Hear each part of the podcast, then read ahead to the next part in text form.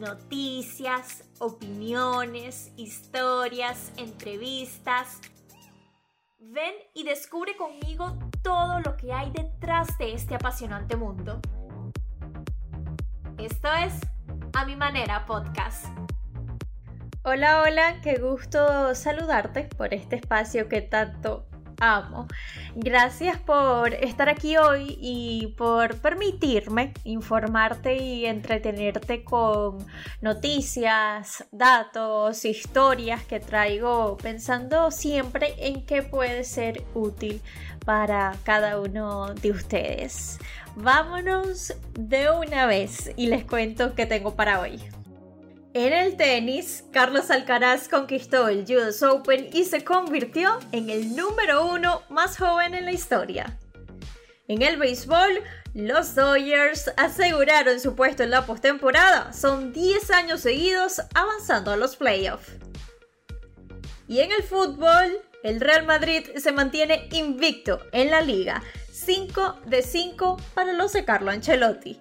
Por otra parte, Leo en ESPN el Barça volvió a golear y enlazó su quinto partido anotando al menos cuatro tantos. Los dirigidos por Xavi están de segundos en la tabla. Sigamos con estos dos datos sobre fútbol. Gareth Bale, delantero de Los Ángeles FC y cinco veces campeón de Europa con el Real Madrid, es el jugador que más camisetas ha vendido este año en la MLS. Por otra parte, el Real Madrid ha conseguido algo que no lograba desde la campaña 2009-2010, ganar de forma consecutiva cinco partidos. Curiosamente, esa también fue la primera temporada de Karim Benzema. Lo más viral en las redes sociales. Si mis ojos ven que un futbolista está cansado y los datos dicen lo mismo, juega. Si mis ojos ven que el futbolista está bien y los datos dicen que está cansado, juega. Carlo Ancelotti sobre las rotaciones en sus equipos. Viral, imágenes de Ronald Araujo rezando en medio de un incidente médico en las gradas en el partido del fin de semana entre el Barça y el Cádiz. Felicidades, Carlo Alcaraz, por tu primer Grand Slam y por el número uno, que es el Colochón en tu primera gran temporada, que estoy seguro serán muchas más, decía Nadal en una publicación en su cuenta de Twitter. A ver, y un dato aquí. Desde el 2003, ningún español que no fuera Rafa Nadal lograba ganar un Grand Slam. También Nadal era el mejor español en el ranking desde el año 2004 hasta hoy y video viral de Iker Casillas compartiendo quiénes son para él los mejores porteros de la actualidad. Eh, Courtois, el primero, eh, Ederson, del City, Oblak, del Atlético Madrid, Ter Stegen, mmm, Neuer. Datos curiosos. Un día como hoy, pero del año 2015, el dominicano David Ortiz se convirtió en el jugador número 27 en conectar 500 jonrones. Big Papi lo conectó en el Tropicana Field para unirse a Sammy Sosa, Manny Ramírez y Albert Pujols como los únicos jugadores nacidos en la República Dominicana en lograrlo. Y por primera vez en la historia, el US Open agotó todas las sesiones en el estadio. 776.120 fanáticos asistieron al torneo de este año, rompiendo el récord del evento. Vámonos con béisbol porque restan apenas tres semanas para que finalice la ronda regular de las grandes ligas. Los venezolanos Miguel Cabrera, José Altuve y Pablo López son los representantes latinoamericanos entre los 30 candidatos para el premio Roberto Clemente de este año.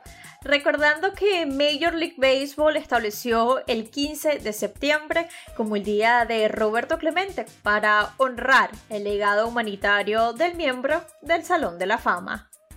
Y te nombro a otro venezolano, primer jonrón de Osvaldo Cabrera en las grandes ligas, en lo que parece ser una carrera destinada a ser espectacular. Mike Trout conectó cuadrangular por sexto encuentro consecutivo para establecer un récord de la franquicia y así llegar a 34 jonrones esta temporada. Sigo porque a Albert Pujols solo le quedan 3 jonrones para unirse al club de los 700, a punto de convertirse en el cuarto jugador en la historia de la MLB en llegar a los 700 honrones en su carrera. Los debates entre quién podría llevarse el MVP de la Liga Americana cada vez son más intensos, pues sabemos el peso, la historia, lo que hace Otani. Pero por otra parte, los números de Aaron Judge son impresionantes. ¿Ustedes qué creen? Por otra parte, los marineros siguen jugando muy buen béisbol porque quieren su comodín. Además, es una historia que muchos quieren ver en octubre.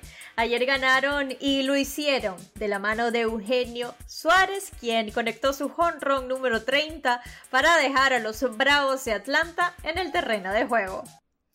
Por último, y aquí me voy a detener unos minutos, les cuento que un reloj para los lanzadores, limitaciones en los ajustes defensivos y bases más grandes serán parte de las grandes ligas a partir del 2023. Estos elementos ya se habían estado probando en ligas menores y pues la temporada siguiente se harán presente en las grandes ligas. Entre los tres, el que más ha generado debate es el segundo que nombré, limitaciones en los ajustes defensivos. Yo les voy a dejar en la descripción de aquí alguna nota que encuentre donde expliquen las tres para no extenderme tanto en este resumen, ¿no? Pero, a ver, en general, con estas tres nuevas reglas se está buscando un juego más atractivo para las nuevas generaciones. Se dice que el enfoque está ahí, en los futuros consumidores. Y yo lo comentaba en un trabajo que realicé para Conexión Deportiva, que se han enfocado en que estén diseñadas para mejorar el ritmo del juego y crear más acción en el campo de juego para que el béisbol siga contando con la atención del público, porque si algo es completamente cierto es que el mundo no para y las nuevas generaciones buscan que todo suceda más rápido. Y no se trata tanto o no se está tratando de que el juego dure menos, sino que haya más acción. Están buscando un juego más ofensivo, por ejemplo. Y bueno, hay quienes creen que estos nuevos métodos dañan la esencia del juego, otros comparten que son necesarios, mientras hay otro grupo que solo ha mostrado curiosidad ante esta llamada evolución del juego. Pero ustedes qué piensan? ¿En qué grupo están? Y aprovecho que MLB acaba de publicar su Power Ranking y les cuento de algunos lugares. De primeros aparecen los Dodgers de Los Ángeles, por supuesto. En el segundo lugar están los Astros de Houston. De tercero están los Bravos de Atlanta. Y de cuarto los Mets de Nueva York. Los Yankees están en el puesto número 8. Ayer 11 de septiembre se recordó y se honró a las víctimas sobrevivientes y socorristas de los ataques del 11 de septiembre del año 2001 en los estadios de las grandes ligas. Y para mencionar un poco el papel que precisamente jugó las grandes ligas después de lo sucedido, decidí terminar con esto porque no sé si sabían que los juegos en la MLB para ese momento se reanudaron una semana después de los ataques.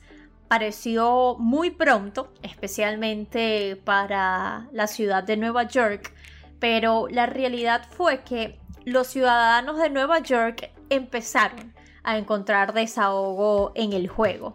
Los Yankees incluso avanzaron a la Serie Mundial y con el equipo se dice que la ciudad avanzó también, Muchos jugadores y personas que trabajaban en MLB decían que el béisbol les dio la oportunidad a los ciudadanos de aferrarse a algo más en esos momentos tan difíciles. Y si leen o ven videos sobre todo lo sucedido, pasaron cosas muy emotivas durante esos meses en los estadios, como el honrón de Mike Piazza que transformó literalmente el silencio que había en el estadio porque por supuesto el público no estaba con el mejor ánimo en alegría.